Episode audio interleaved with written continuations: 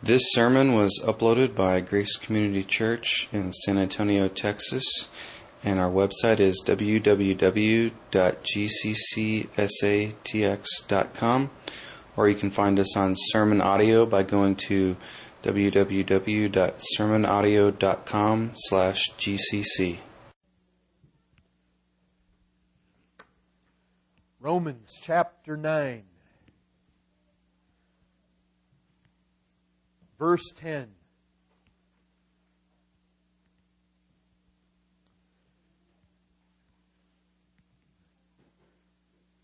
Romans chapter 9.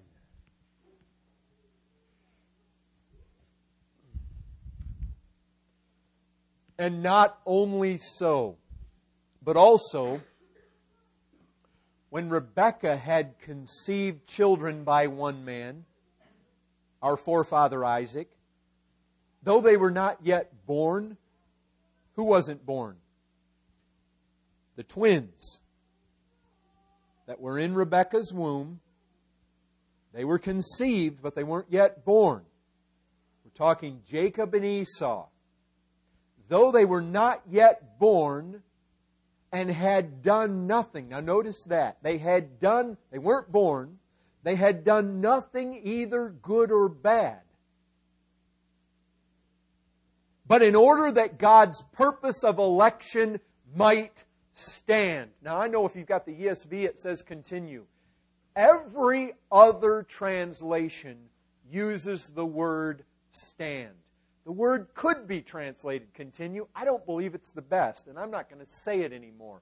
In my Bible, I wrote stand in. That's the way I'm going to read it. I think it's the best word. What he is saying here is that these two children were yet in their mother's womb, not having done good or bad, in order that God's purpose of election might hold firm. It might stand. It might be proven. It might be shown. Not because of works. What's not because of works? But because of his call. What's not because of works, but because of his call? Well, where he's getting to that. She was told, Rebecca was told, the older, that's Esau, will serve the younger. Now, that's not typically the way that it works. Typically, the older does not serve the younger, the younger serves the older. But it was reversed, and it was done so because God said it would be so. She, Rebecca, was told, and who was she told that by? The Lord told her that. Verse 13 As it is written, Jacob I loved, but Esau I hated. What shall we say then? Is there injustice on God's part? By no means. For he says to Moses, I will have mercy on whom I will have mercy, and I will have compassion on whom I will have compassion. So then it depends not on human will or exertion, but on God who has mercy. For the scripture says to Pharaoh, For this very purpose I've raised you up, that I might show my power in you, and that my name might be proclaimed in all the earth. So then, he, that's God, has mercy on whomever He wills, and He hardens whomever He wills. My sermon this morning is going to come at you in three parts. The first part will be an examination of the meaning of Romans 9:13. Look, the whole sermon has to do with Romans 9:13. First part, we're going to examine the meaning of Jacob I loved, but Esau I hated. The second part of this sermon will be a word to those of you who do not like this verse. And the third part will deal with what Romans 9:13 teaches us about the character of God. So here we go. Part 1. Let's first examine Romans 9:13. Everybody look at it. As it is written, Jacob I loved, but Esau I hated. This verse is a quote from Malachi chapter 1, verses 2 and 3. And you know what? There in Malachi, we're told that this is the word of the Lord. God is speaking this. The I in Romans 9:13, Jacob I loved. The I is the Lord God Almighty. That's exactly who's being talked about. If we really think about it, this verse does not have so much to do with Jacob and Esau as it does with God. You know what? Paul gives us this not so much to even think about Jacob and Esau, as much as it forces us face to face with the God of the Bible. What a statement for God to make. I mean, let. Are, are you, are you guys all getting this? I, I'm thinking some of you have never even heard this before. Jacob I loved, but Esau I hated. And what do you say about such a verse? It's, it's wonderful. It's fearful. It's powerful. It's certain. Is it not? It's God being God. Jacob I loved, but Esau I hated. Here is God exercising what we call his divine prerogative. Freely and graciously, God moves among man. And he pours his affections of love on one man. While just as freely, and let me add this, fairly, withholds that same love from another man. What absolute, unrestrained, sovereign freedom God has as He rules over men and angels and demons and the entire universe. You know what? Just as freely could God have said, Esau I loved, but Jacob I hated, just as freely.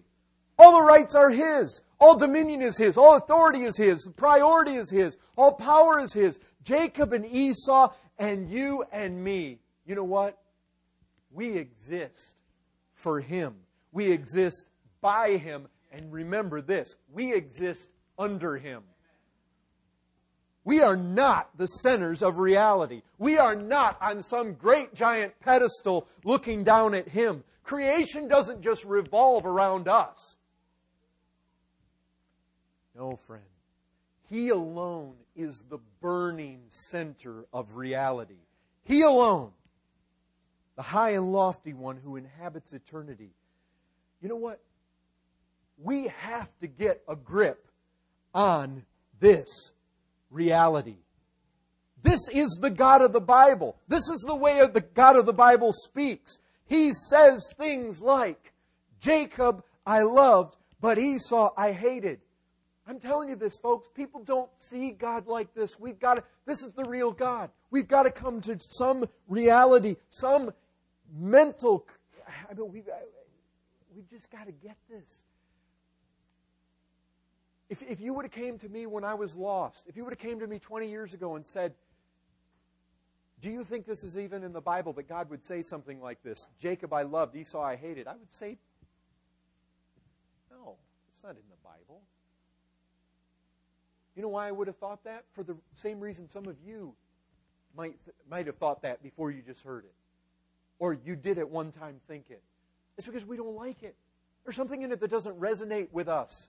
It doesn't, it doesn't really go along with our concept of who God is. But you know the amazing thing about Scripture? It doesn't hold back when it wants to teach us about God. What we've got to do, folks, is come to the place where we are not trying to instill our concept of God on the Bible, but let the Bible speak to us and show us who God is.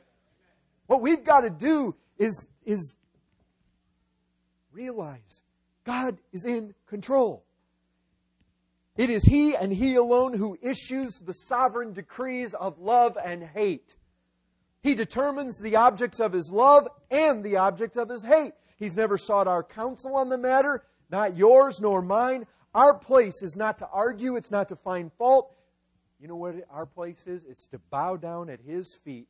And I'm if I'm a Christian, it's to bow down and take complete rest in the fact that his sovereign decree of love for me makes me absolutely, unshakably secure in Jesus Christ. Okay. Let's be really straight with each other. I don't want any of us playing games or being dishonest with this verse. When God says, Jacob I loved, but Esau I hated, he is saying, now mark this very well. He is saying, I loved Jacob for no other reason than that I loved Jacob. There's no other reason you can find. Jacob didn't earn God's love. It was not because Jacob would someday believe. And God looked down and saw, ah, he's going to believe. I think I'll pick him. It's not that way. It's not because he would believe. It's not because Jacob would be good or do good or act right or do anything that would get, make God more inclined to love him.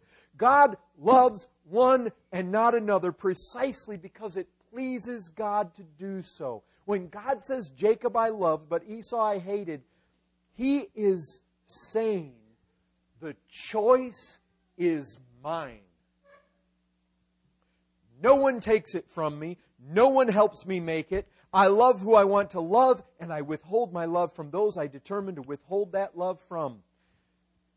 This verse teaches us that God is absolutely in control of who's saved, who's not saved.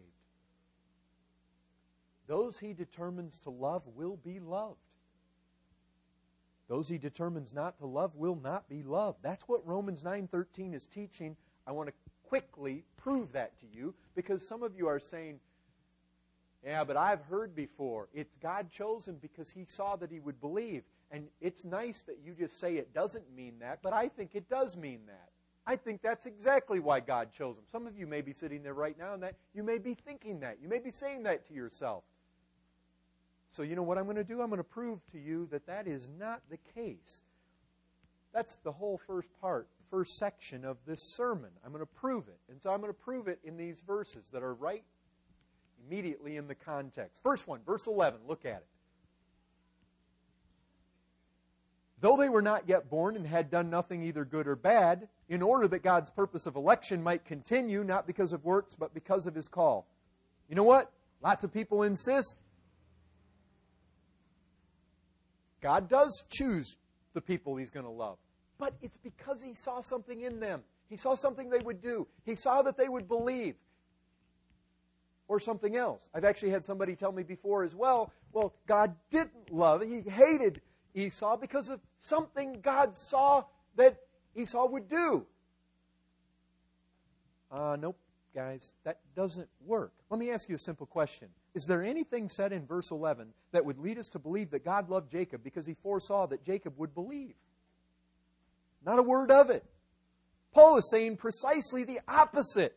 He's saying that God chose to love Jacob and hate Esau before they had done any good or bad. Why would he say that? In order to emphasize that good and bad don't ever even enter the equation. Faith, now think with me. Would not faith in Jacob be a good thing? It would. But Paul is saying the good things and bad things. They don't even get noticed whatsoever from God when it comes to choosing whom he'll love. The reason God doesn't give regard to any of those things is why? So that his own purpose of election might stand. Paul's whole point here is that if God chooses because of anything he sees and knows about a person, then God's free purposes of election don't stand anymore. There's your first proof, verse 11. Second proof, verse 14. What shall we say then? Is there injustice on God's part? By no means. Now, now think with me here. Think about this. When Paul asks, Is there injustice on God's part? What is he implying? He's implying he just said something that sounds like God might be unjust, right? And what did he just say? Jacob I loved, but Esau I hated. If Paul had said that God chooses to love only the people that he looks down through time and sees will believe, if that's what Paul is teaching here, then the question in verse 14 wouldn't even arise. Right? If that's what Paul's teaching here, you don't get that question because nobody's going to object to that. That's what everybody likes. No, what brings up the question, is there injustice with God, is if Paul has just been teaching us that God loves Jacob and hates Esau absolutely and totally without respect to anything whatsoever that is true or not true about Jacob and Esau. Look, it's only when people begin to feel in their hearts and minds. That's they don't like this. Something's not fair there. I mean, if he's just if he just chooses one and doesn't and passes over another one, and it's got absolutely nothing to do with anything they ever do, anything they ever believe, that's when people start saying, wait, that's not fair. He's not dealing with both men on the same platform. That's when the charge, you know what? We're right on track, folks. You can tell by that question that that's exactly what Paul's saying. But God is not being unfair. Now, we'll get to that. We'll show you why he's not. But the fact is, only if Paul is speaking absolute, unconditional election, no condition needs to be fulfilled by the men themselves. Do you get people wondering if there's fairness involved? That's the only time. Verse 15. Let's go to a third proof. We move to that one. For he says to Moses, I will have mercy on whom I have mercy, and I will have compassion on whom I have compassion. Here, Paul reminds us of something God told Moses in Exodus 33 19. You know what? After I just read that one, do I really even need to say more? It jumps right off the page and grabs us. You know what? The Lord saved me 18 years ago. If one of you asked God, you were able to find him and, and stand face to face with him and ask him why he did that, you know what he could tell you? I will have mercy on whom I have mercy. And you know what? That answer isn't meant to make you start looking for something special in me that coerced him and twisted his arm to choose me. That answer is not meant to get you looking at me at all. It's meant to grip you with the absolute freedom of God to choose to have mercy on whomever he desires. Next proof, verse 16. It's like if you aren't getting this, Paul just keeps coming back at you with one thing after another. Verse 16 So then it depends not on human will or exertion, but on God who has mercy. Now, just, let me ask you this what's the it there in that verse? So then it depends not on human will. The it would be election. I think somebody said it. Or the choosing. The choice of Jacob over Esau does not depend on, notice this, it does not depend on any act of the human will of Jacob or Esau. The choice depends on God who has mercy. If it had to do with some future faith that Jacob would have, then it would depend on human will. Right? No man ever believed against his will. Every man that has trusted Jesus Christ has willingly done so. It is an exercise of the will to trust Christ. God doesn't drag people to heaven unwillingly. Men are made willing. The will is involved. And what that text right there says is do not think about any exercise of the will of man when you think about why God chooses one over another. It only has to do with His mercy. He shows mercy on one, and He is very fair and very just and very much in the right to pass over showing mercy on another. And you just remember this it's mercy that He shows. We heard about it in the Sunday school, did we not? Mercy. Mercy always has to do with misery. Both men were in misery. Look, the love that was shown to Jacob was a mercy. It means he was in misery. Why was he in misery? Because he was a sinner, just like Esau. Let me tell you something. When God shows mercy on one and passes over showing mercy on the other and gives that other what is due him and fair to him, God is not being unjust. It's just like if somebody walks in here and of all the people in here, they go over and they give a gift to that one lady. They're free to bestow their mercy on whomever they want to bestow it. And we can't find fault with that. We can't say that that person is unjust because only Aunt Vanjie got the gift. You see, we're, we're in the same ballpark here. If God looks at two men, both sinners, both miserable, and decides to spare the one from misery and show compassion and deliver them, have mercy there, we cannot find fault with God for passing over the other one. But this is entirely God's free choice. This is what Paul is teaching us here. I'll give you one more proof. Verse 18.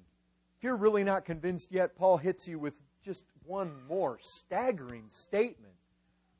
So then, Romans 9:18. So then he has mercy on whomever he wills. And he hardens whomever he wills. Now think with me. People want to imagine that God chose, they wrongly imagine, God chose to love Jacob because he saw that Jacob would believe. But you know what? They also suppose that God chose to hate Esau because he saw that Esau would not believe. Verse 18 does not portray God as idly watching to see what Esau would do. This verse shows God taking the initiative and actually hardening whomever he wills. You say that's fearful. Yes, it is. When you hear Jacob I loved, but Esau I hated, it's supposed to make you fear and admire and worship. It's meant to make you fall on your face and say with old Nebuchadnezzar, all the inhabitants of the earth are accounted as nothing he does according to his will among the host of heaven and among the inhabitants of the earth, and none can stay his hand or say unto him, What doest thou? Nobody can question him. That's what these verses are meant to make happen to us as a church, to be filled. I mean, just, Lord, I'm chosen. Why? For nothing in me. Thank you, Lord. No boasting in us. Thank you, Lord. I have no place to boast. Why me? Why? Who can answer that? Why? When thousands perish, when millions refuse to come why? This verse is not meant to aggravate or perplex the sons of men. It's meant to produce worship. Second part of my message a word to those who dislike this teaching. We need to stop right here, and I need to deal with you on a personal level because I don't doubt there are some of you here that you don't like this. This is part of Paul's most glorious gospel presentation in our entire New Testament, the book of Romans. Unconditional election is part of that gospel. But I suspect this doesn't sound like good news to some of you. You hear Jacob I loved, but Esau I hated, and some deep dread just overshadows. Secretly, you wish these verses were not in the Bible. Now, I want you to be honest with yourself. We all need to be honest about this. If you don't like this, you need to admit that your problem is not with me. Your problem is not with this church. Simply put, and you've got, I mean, I want you to, I, am not saying this to condemn you. I'm saying this because I want you to really get a grip and come clean and be honest because I believe that is your that is your path to, to getting right with God. That's your path to salvation. Honesty is always the way you want to deal with God. Your problem is that you are not satisfied with God. You're opposed to Him. There lies your whole difficulty. What Romans 9:13 does is it begins to introduce the true God of the Bible into view before your eyes. You dislike the doctrine for the very fact that your heart dislikes the way that doctrine presents God. You cannot try to make God fit into your mold. The fact is, if you were truly reconciled to God, you would be reconciled to election. Here's a testimony of one woman. She came to a pastor back in the 1800s, but her testimony is recorded, and I thought it would be fitting right here. She says this All my life, I've been troubled with the doctrine of election. I have studied it for more than 20 years in vain. But now, I know what has been the matter. I've never been entirely willing that God should be God. Now, election troubles me no longer. Many of you probably are familiar with a man by the name of Jonathan Edwards, and some of you probably have read this quote before, but it's worth repeating here. This is what he says From my childhood up, my mind had been full of objections against the doctrine of God's sovereignty in choosing whom He would to eternal life and rejecting whom He pleased, leaving them eternally to perish and be everlastingly tormented in hell. It used to appear a horrible doctrine to me. But I remember the time very well when I seemed to be convinced and fully satisfied as to this sovereignty of God. I've often, since that first conviction, had quite another kind of sense of God's sovereignty than I had then. I've often since had not only a conviction, but a delightful conviction. The doctrine has very often appeared exceedingly pleasant, bright, and sweet. Absolute sovereignty is what I love to ascribe to God. But my first conviction was not so. Listen to me. If you are struggling with God loving Jacob and hating Esau, I want you to hear something Jesus said and there are other verses that are very similar to this that I could have resorted to, but listen to this. John 7 17. If anyone's will is to do God's will, he will know whether the teaching is from God. Listen to me. Did you all hear that? Did you catch that? Jesus says that if your will is inclined to do God's will, then you will know whether a teaching is from God or not. The way to learn truth, the way to know, the path to understanding is not to be found simply in your intellectual musings. It lies in obeying what you already know to be the will of God. Typically, the problem with those who dislike the doctrine of unconditional election, the problem with those who dislike God freely choosing Jacob and hating Esau, is that they are the very people who are not committed to doing God's will. My friend, the real issue is that you need to surrender. Psalm 25 9 says, The Lord leads the humble in what is right and teaches the humble his way.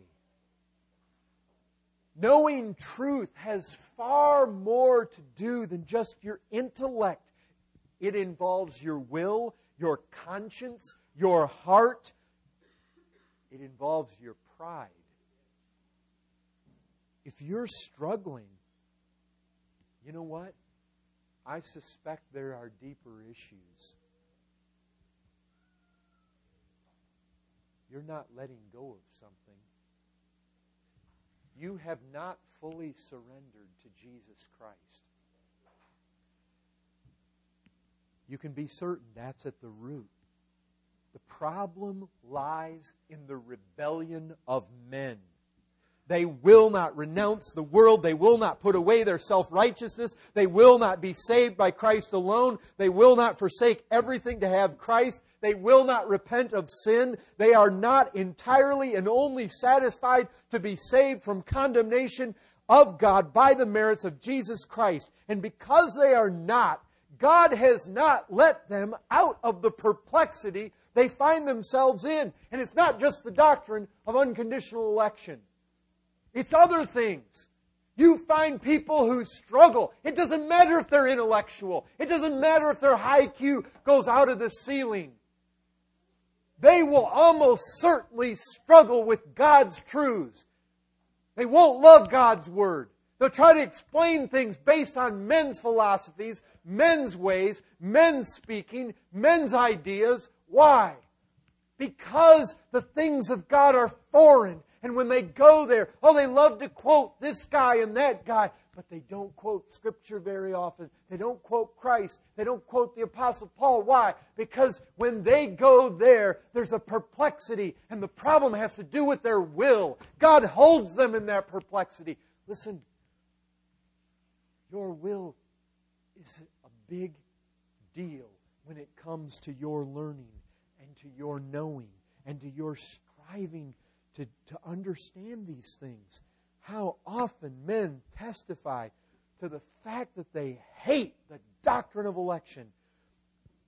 But once they surrender and they freely set all their hopes in Jesus Christ, all the clouds and all the perplexity just blow away. And they are thankful to have God be the God of the Scriptures, to have God be what He shows Himself to be absolutely sovereign in election, absolutely sovereign to do as He pleases among men and in all the universe.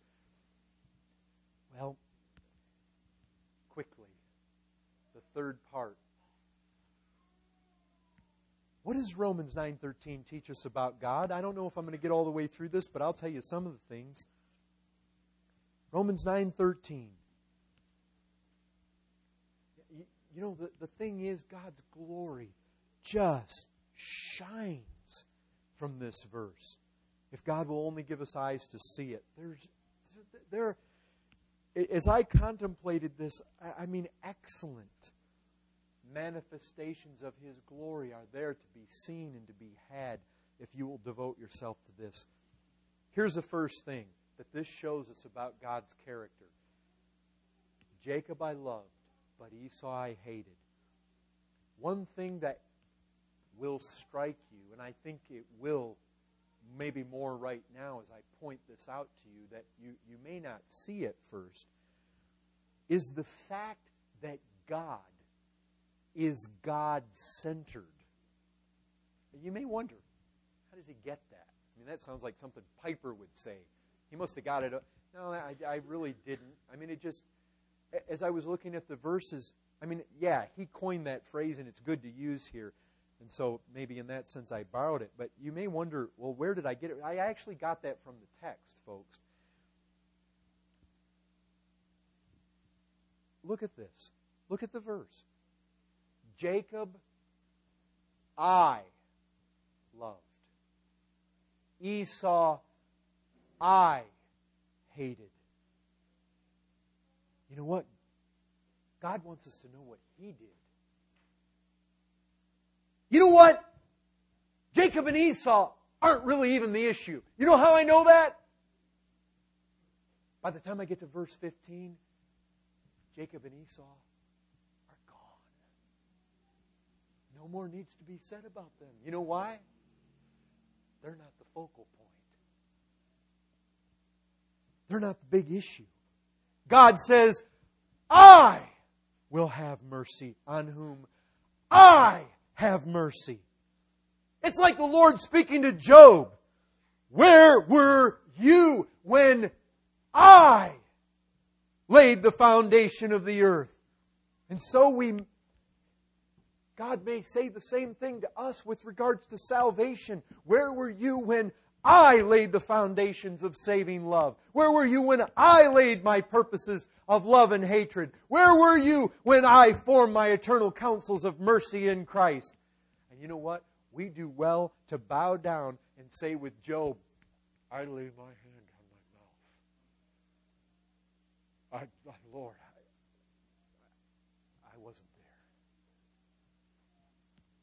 When Jacob and Esau first entered God's mind far past dawn of eternity, where were we? But you know what? We need to stop right here because I, I need to ask you this question Are you God centered? Are you like God in God centeredness? Or are you man centered like this fallen world? I'll tell you this Romans 9:13 will test every one of you. You want to test? I mean, here's this is the perfect test. You guys can you guys those of you that go out there down to the Alamo, you can take this with you and I'll guarantee you this. The test works every time. You tell people what God says in Romans 9:13, it will test a man right there on the spot as to whether he is God-centered or man-centered. You know what? In our society, you know what we find? This fallen world out here, it is absolutely not God centered. You say, how do you know that? Look at your television. Look at the billboards. Look at the newspapers. Where's God? And anytime God is brought up, that He's made to be this spongy little soft Easter bunny deal that doesn't threaten anybody. He's rarely spoken of, and when He is, it's such distorted, backwards views. God is not central to this world out here. The society imagines that the greatest, most focal thing of all is man's well being, it's man's happiness. That's what they think is the big deal. That's the foundation upon which this whole American system around us functions. The first and foremost matter of importance is that people are happy. And when people with that man centered attitude hear words like, Jacob I loved, but Esau I hated, what's the very first thing they recoil at? What is it that repulses and repels them? It's not, oh, wow. How in the world could a miserable wretch like Jacob possibly find favor from a holy God? That just staggers me. Is that what they say? That doesn't even enter their mind. You know what? the fact that God loved a sinner, they expect it. That's not what troubles them. Now, that is what ought to trouble them if they really understood things the way they really are, but that doesn't trouble them at all. What troubles them? The man who in Hebrews 12, 16 is called an unholy man. A man who was wicked. God just didn't hate Esau. Esau hated God. A God hating, rebel, wicked sinner like Esau. And the world recoils and just can't understand how could God ever do that to him? I'll tell you what, Romans 9:13 just shreds man-centered perspective.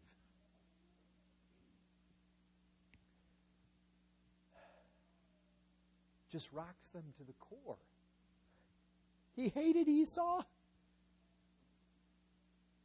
How can that be? Here I am at campus the other day. Now, those of you that were there with me, you'll know this guy. This guy was a little bit off. I don't know his whole deal, but he walks up. You could tell he had a huge attitude. I tried to give him a washer DVD, and he just he wanted nothing to do with it. But I saw him kind of migrate over. One of the guys brought a stack of, of tracks on hell, and he tried. He tended to migrate over there, and he was looking at it, and I, I, I didn't know who wrote that one, there was one by Nichols called "The Terrors of Hell" that was down a little ways from there, and I pointed. I said, "Well, if you're interested in that, you, you might want to read this one right here." And he looked at me and he said, "Come on, don't." He said something along the lines of this: "Don't, don't you think that all that talk about hell in the Bible and weeping and gnashing of teeth and outer darkness, that, that's all kind of like a parable. A loving God isn't going to put people in a place like that, right? I don't remember my exact answer to him, but I said something along the order of God puts the evildoers he hates in hell. He said it. Oh, so God's a God of hate? And he just walked off all disgusted.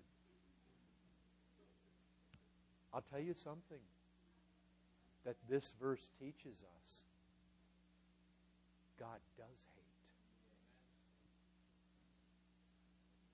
But I'll tell you this Psalm 5 5 says God hates all evildoers. Let me ask you something. What's the only evil thing in this universe? Sin. Nothing else is evil. Although those that do the sin, but sin is the only evil in this universe. Let me ask you this. How many times then do you figure you have to sin before you're an evil doer? How many sins do you have to do to be an evil doer if every sin is evil? Like maybe one. God hates them. When we look at Romans 9, I guarantee you the angels are not in heaven perplexed as to how God could hate Esau. The things they desire to look into, the things they cannot comprehend, things they are just trying to peer at, they're just trying to get a grasp on. How did an evildoer like Jacob become an object of God's eternal love? How can that be? How can God have mercy upon whom He'll have mercy? It's not how can He pass over. How can he have mercy upon anybody? How could this God who is so holy and of pure eyes that to look upon this, this iniquity, this wickedness, how could a God like that? How can it be when men have raised their fist and shaken it at God? This is what's staggering.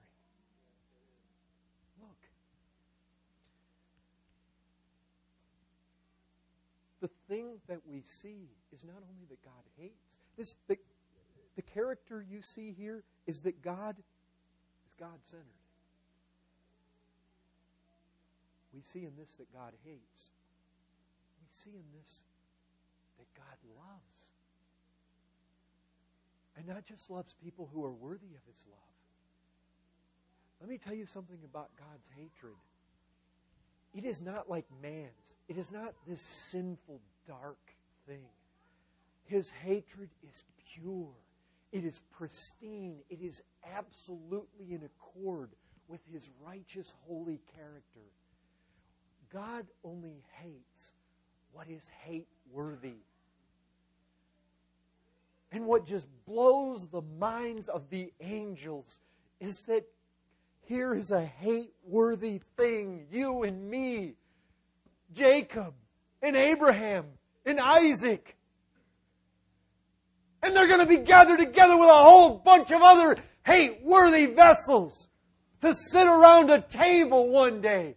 And the Lord Himself is going to come and gird Himself and serve us at the marriage supper of the Lamb, that which is foul and putrid and hate worthy and disgusting and abominable and detestable is made the bride of the Lamb. That's what just blows the angelic mind. They say, how can this be? We know God is sovereign. We know He does what He wants. But how He could do this and send His own Son to shed His blood in behalf of these people how can that be? What this does is it just, it I'll tell you something else that's in the character of God. It is very much the character of God to humble men. If there is nothing to humble you, look at the cross. That is it, this whole doctrine of sovereignty this whole idea that God ordained a way of salvation found in the Lord Jesus Christ, made possible by his sufferings there.